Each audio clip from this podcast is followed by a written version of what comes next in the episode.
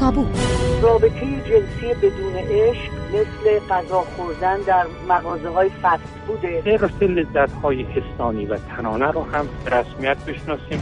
حرفایی که کمتر می‌زنیم. بذارید خیال شما راحت کنم. قرآن مقدس نیست. هرچی که به نفعتونه که نمی‌تونید مقدس کنید هرچی به سوالهایی که از پرسیدنشان میترسیم. تا دختر و زن جوان پیدا شدن که هر کجا میرن خودشون رو لخت می‌کنن. آقا این حجم عظیم مقدسات شما در حال خفه کردن ما همه ما آدم هایی که شاغل هستیم در واقع تنفروش هستیم.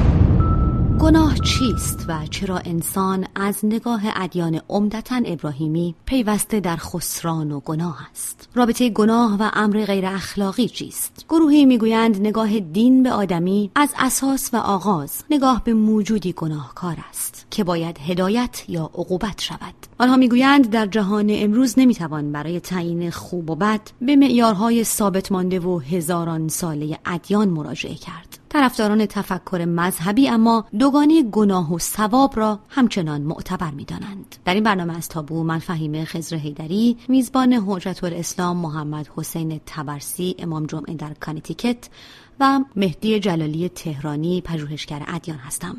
سلام به تابوی این هفته خوش آمدید. برنامه این هفته رو با شما آقای تبرسی آغاز می‌کنیم و با پرسش مستقیم این برنامه که اساسا گناه چیست؟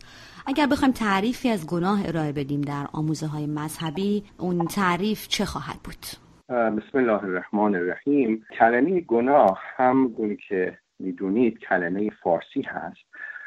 که به هر حال این کلمه به قرآن هم راه یافته به کلمه جناح. تبدیل شده. کلمات زیادی رو برای گناه گفته است. مثلا کلمه اسم بسیار تکرار شده است. کلمه ذنب. کلمه اسم اون نوع گناهی هست که انسانها رو از حرکت به سوی هدف باز میداره. بر عنوان مثال خدمتتون من آیی رو از قرآن بیان می‌کنم که در مورد شراب و قمار هست که قرآن می‌گوید که درباره شراب و قمار از تو می‌پرسند. بگو که در آنها اسم بسیار بزرگی هست. اسم قرآن میفرماید که بعد یک منفعت های هم برای مردم داره ولی که اسم اونها بیشتر از نفع اونها هستش. همچنین کلمه زنب استفاده شده. کلمه زنب به معنای اون عوارضی است و آثاری است که بعد از ارتکاب یک عمل زشت دامنگیر انسان ها میشه و همچنین کلمه معصیت استفاده شده و معصیت به معنای اینکه مخالفت با فرمان خدا هستش. و این کلمات بسیاری که ما داریم در قرآن که معنای گناه رو میده اینها در معانی مختلفی هست. مثلا کلمه خوب هست. یک کلمه هستش که شخصی که به حقوق دیگران تجاوز می‌کنه با اینکه به او اعتماد شده و حقوق دیگران رو ضایع می‌کنه خصوصا در اموال یتیم ها که دست او هست این کلمه خوب ازش استفاده شده. البته این یک معانی است که در قرآن هست. ولی که از لحاظ اصطلاحی گناه هر عملی که از طرف خداوند محرم شده یا واجبی که ترک آن قابل قبول نیست و همچنین محرمات اخلاقی رو جزو گناه حساب کردند ولی که تعبیری که بعضی از اندیشمندان اسلامی به آن تکیه می‌کنن این هستش که گناه یعنی اینکه انسان امیال و شهوتهای خود را بر عقل خود حاکم کند. آقای جلیل تهرانی برنامه با شما ادامه میدیم با نکاتی که آقای تبرسی مطرح کردن. حالا نمونه های مختلفی از در واقع گناه رو مطرح کردن که میشه در موردش تک تک صحبت کرد. اما پرسشی که به وجود میاد اینه که اینها تفاوتش با امر غیر اخلاقی چیست؟ می‌خوام بدونم اون تفکر گناه محور که همراه با ترس هست و همراه با عقوبت هست در مذهب. چه تفاوتی اون وقت داره با امر اخلاقی و غیر اخلاقی؟ بله ببینید موضوع گناه زمانی که در ذهن بشر به اون معنایی که ما امروز افاده می‌کنیم و می‌فهمیم شکل گرفته احتمالا از شروع ادیان ابراهیمی بوده. یعنی از زمانی که بشر به این سو آمد که بگه یک خدای واحد وجود داره و در مقابل اون یک موجود دیگری رو هم اختراع بکنه به نام شیطان و بگه که او همه بدی هاست. تا قبل از اون یعنی زمانی که ادیان چند خدایی بودن چنین وضعیتی نبود. با موضوع حق و باطل مسئله گناه هم شکل گرفت و مسئله وسوسه شیطان یعنی در واقع گناه حاصل وسوسه شیطان هست. دلیل اصلی که اصلا مفهوم گناه در اون دوران شکل می‌گیره مسئله قانونگذاری ما اون دوران دولت نداریم که قوانینی برای مردم بگذاره و جامعه رو نظم بده.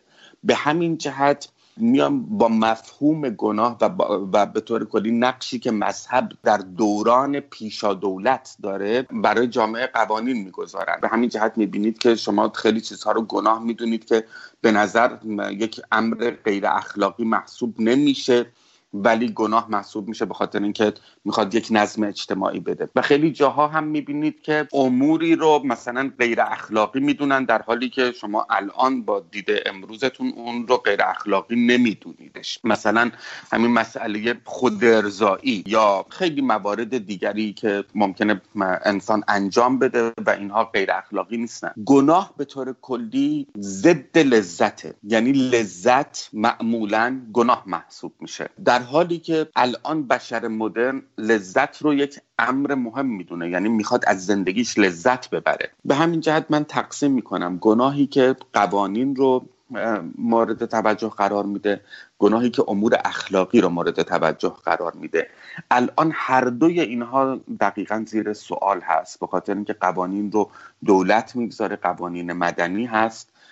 امور اخلاقی هم ما اصلا اخلاقیات دیگری پیدا کردیم که با اخلاقیات مذهبی یکی نیست. آقای تبرسی من می‌خوام در مورد تفاوت گناه با امر غیر اخلاقی از شما بپرسم. پرسشی که با آقای جلال تهرانی هم مطرح کردم. در ایشون هم اشاره کردن در بسیاری از موارد مذهبی هست که مثلا اموری مثل خودرزایی الزاما امروز غیر اخلاقی فرض نمیشه اما گناه محسوب میشه در دین. یا اموری که امروز جامعه مدرن اون رو غیر اخلاقی می‌دونه مثل چند همسری مثل تبعیض مثل بردهداری. ولی اینها گناه اون وقت محسوب نمیشه در متن دین. اساسا تا چه حد مسئله گناه با همه تعریف هایی که الان کردیم با مشخصات زندگی امروز در تناسب برای انسان امروز. یک تعریف بسیار ساده ای بخوایم برای تعریف عمل اخلاقی انجام بدیم اینه که اون چیزی که صحیح هست رو عمل اخلاقی می‌گویند و آنچه که شایسته نیست رو عمل غیر اخلاقی می‌گویند. اما اینکه کی تعیین می‌کنه که چه چیزی اخلاقی هست یا نیست از لحاظ اسلامی انسانها همان گونه که یک پیامبر خارجی آنها را با حقایق آشنا می کند اسلام معتقد است که یک پیامبر درونی نیز در انسانها هست که او را به سوی حقیقت هدایت می کند و واقعیت هم همینه که بسیاری از افرادی که به خدا اعتقاد ندارن اینها در عمل به اخلاق در سطح بالایی هستند. بعضی از علمای اسلام گفتند که خود اخلاق نوعی پرستش خداست. ممکن هستش که در بعضی از موارد یک اختلافی بین حکم اخلاقی و بین حکم دینی باشه ولی که عموما احکام اخلاقی و احکام دینی با هم آمیخته شدن و نمیشه ولی آقای اصخایی می‌کنم آقای تبرسی. صحبت بر سر اینه که فرد مسلمان که مواجه میشه با اینکه اموری که در جهان امروز و در زندگی امروز او غیر اخلاقی نیست در متن قرآن گناه شمرده شده او باید چه بکنه؟ اون مثالی که فرمودید در مورد خود ارزایی شما فرمودید که این مسئله غیر اخلاقی نیست ولی خب این یک نظر هست. نظر دیگه این هست که این عمل هم ضد اخلاقی است. طبق اون نظری که بسیاری از احکام اخلاقی با احکام دینی در حقیقت حالت تداخل دارند. تمام این مسائل رو در بر می‌گیره. همچنین در مورد این مسئله من می‌خواستم این تذکر رو بدم که مسئله گناه با مسئله لذت بخشی در اسلام و در قرآن هیچ نوع تناقضی بینشون نیست. قرآن کریم به صورت مثال مسئله رهبانیت رو تحریم کرده. یعنی اینکه انسان ازدواج رو تحریم بکنه و این رو از بزرگتون قبول نداره ولی از اون باب از اون طرف روابط غیر مشروع خارج از ازدواج رو هم تحریم کرده. و لذا یک روشی رو که قرآن به انسانها یادآوری می‌کنه این هست که میبایستی همیشه این حالت اعتدال در امور رو عمل بکنند یا تعبیر قرآن حالت وسطیت رو بایستی داشته باشند. آقای جلال تهرانی صحبت آقای تبرسی رو شنیدین. عده معتقد هستند که اساسا بنیان دین با گناهکار انگاشتن فرد گذاشته شده. در مسیحیت فرد مسیحی گناهکاره و باید اعتراف بکنه در اسلام گناهکاره و باید توبه بکنه.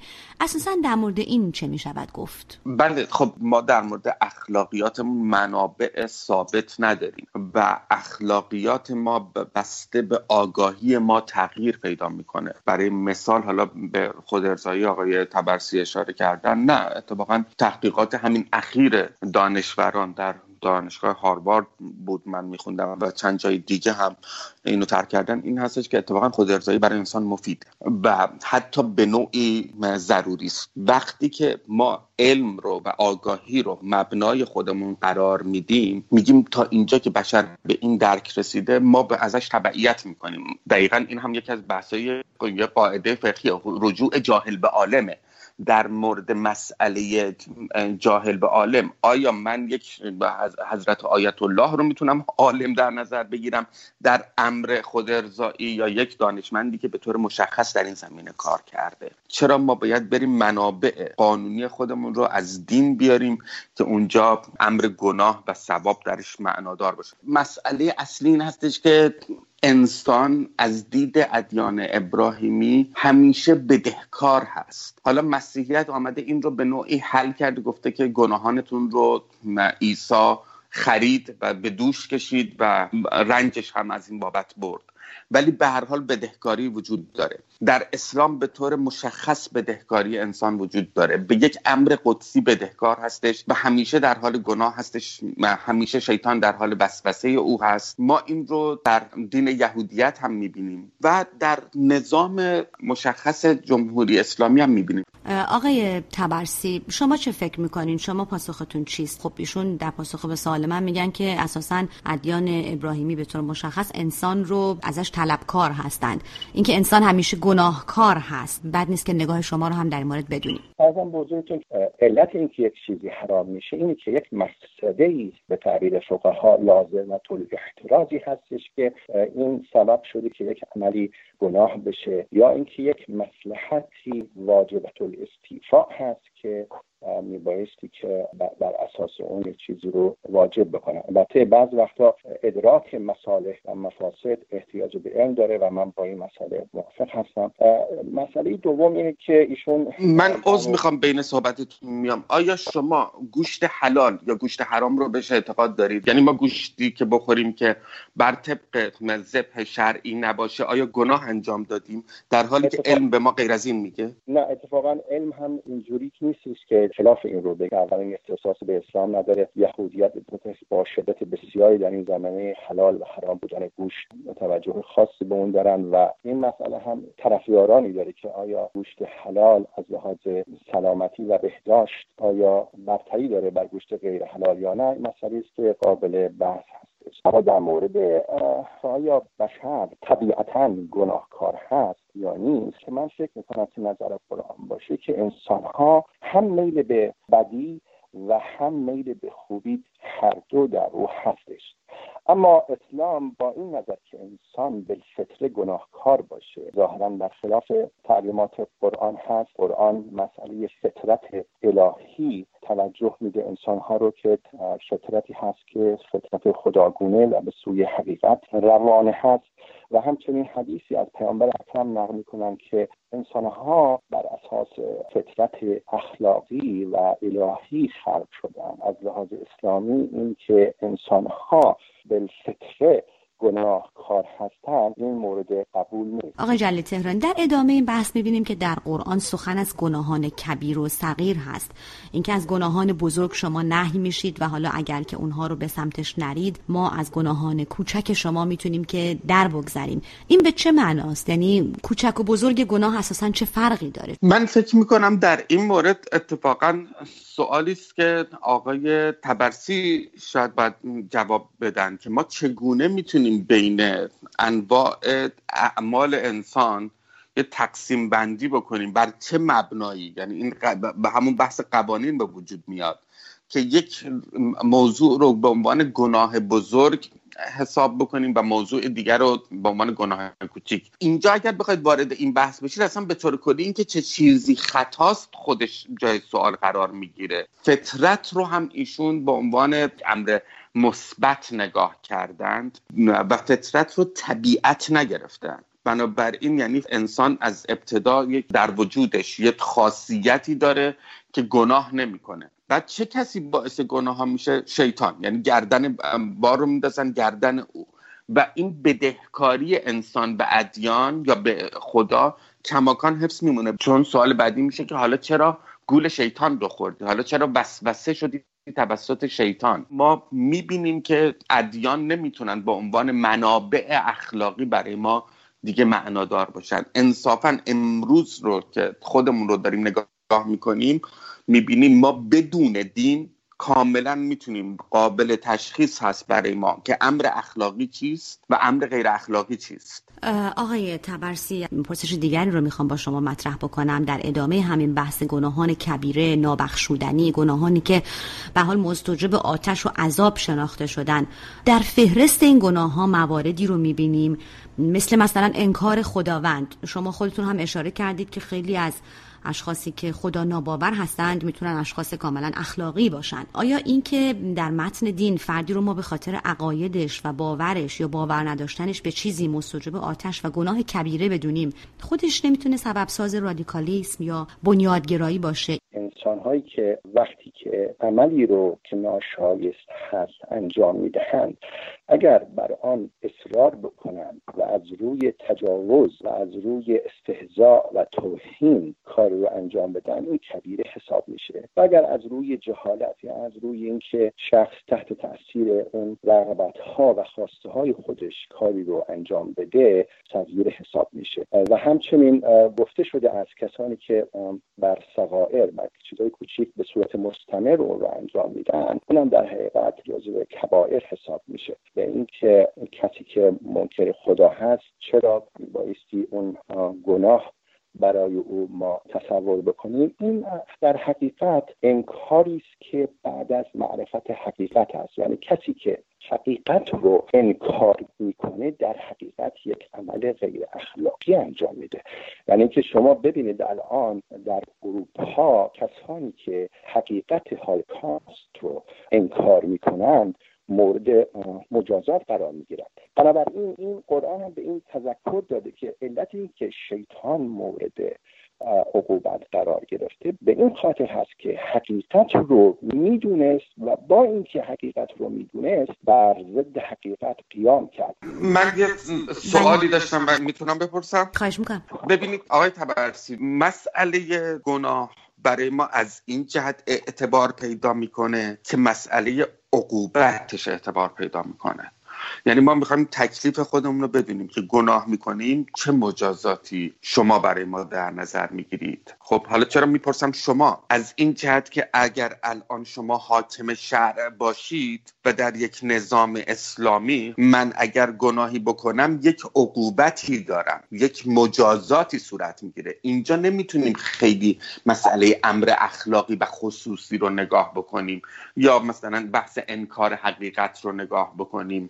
و به این ترتیب دامنه قضیه رو کوچک در نظر بگیریم که مقداری اختیار درش وجود داره. اگر حاکم شهر باشید و بدانید که من خود ارزایی کرده ام یا خدا رو انکار کرده ام یا امثال این شما چه مجازاتی برای من در نظر نمی‌گیرید آیا نمیرید در کتاب های فقهی و شرعی نگاه بکنید و اون مجازات رو مترتب بدونید؟ عموما ازم بزرگتون که در مورد گناه ها بسیاری از گناه ها وقتی که در معرض عموم قرار نگیره هیچ مجازاتی برای اونها در نظر گرفته نشده است. به لذا می‌بینید خود اسلام هم در مورد اعتراف به گناه نظرش این است که انسانها جایز نیست که آبروی خودشون رو با افشای گناهان خودشون در معرض عموم به خطر بیانداز بسیاری از مسائلی که به عنوان گناه اتفاق میفته وقتی که به صورت علنی نباشه به صورتی که ترویج خود گناه نباشه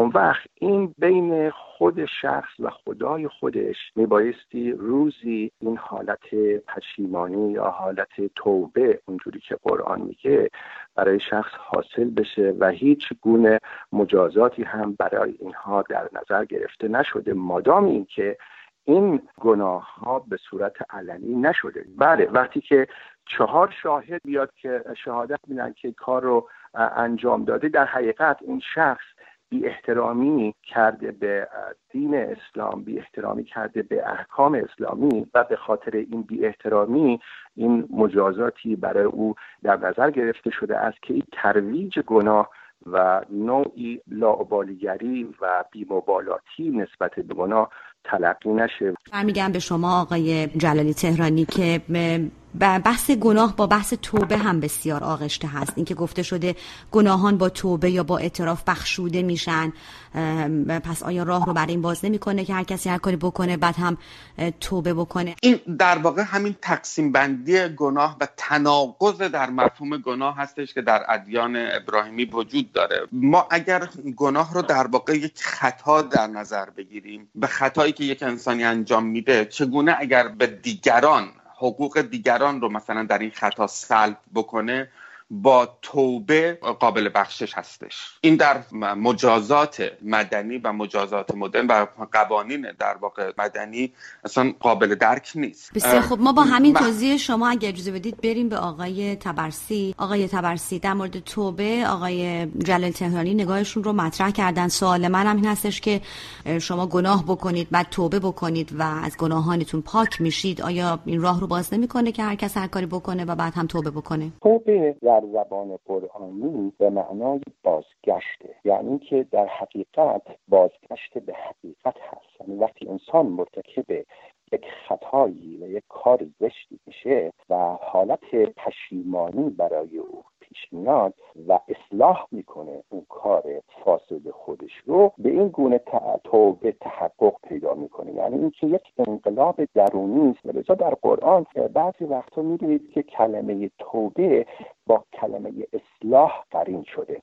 و در جواب جناب آقای جلالی عرض بکنم که بله توبه حقیقی این نیست که فقط شخص با زبان بگوید بایستی که اون حقوقی رو که شخصی که اختلاس کرده دزدی کرده مال مردم رو گرفته یکی از شرایط توبه و یا قبول توبه این هستش که اموالی رو که به صورت ناحق گرفته به افراد برگردونه. اسلام خواسته که همیشه راه بازگشت رو برای افراد خاطی باز بگذاره. خود پیامبر اکرم هم با اینکه در جنگ احد امونش رو اون وحشی کشت ولیکن انتقام از او نگرفت و ارزم بزرگتون که او توبه کرد و توبه او را پذیرفت. در قرآن کریم این مسئله هستش که انسانها وقتی که خودشون رو تغییر میدن بر خدا هست که برگشت اونها رو قبول بکنه.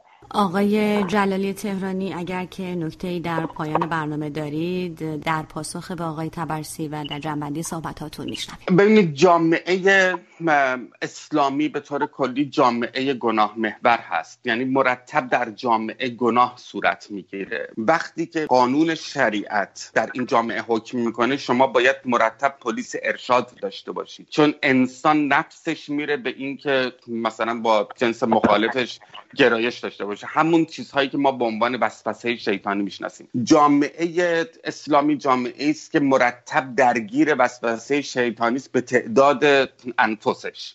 به همین جهت شما باید حتما پلیس ارشاد براش داشته باشید. این با یک جامعه اخلاق محور کاملا متفاوت هست. جامعه اخلاق محور جامعه است که اخلاقیات درش متغیر هستند یک منبع ندارن. بحث در مورد صورت می‌گیره قوانین مرتب تغییر پیدا می‌کنن. شما در یک جامعه اسلامی نمی‌تونید قوانین رو تغییر بدید چون از جانب خدا اومده. و این مهمترین تفاوت بین یک جامعه است که ما اگر اسمش رو جامعه اخلاق محور بگذاریم. یعنی پویایی و تغییر مبانی و تغییر آگاهی انسان نسبت به یک جامعه گناه محور که همه چیز درش روشن هست و از قبل تعیین شده. بسیار سپاسگزارم مهدی جلالی تهرانی و حجت الاسلام تبرسی در برنامه این هفته تابو میزبان شما بودیم.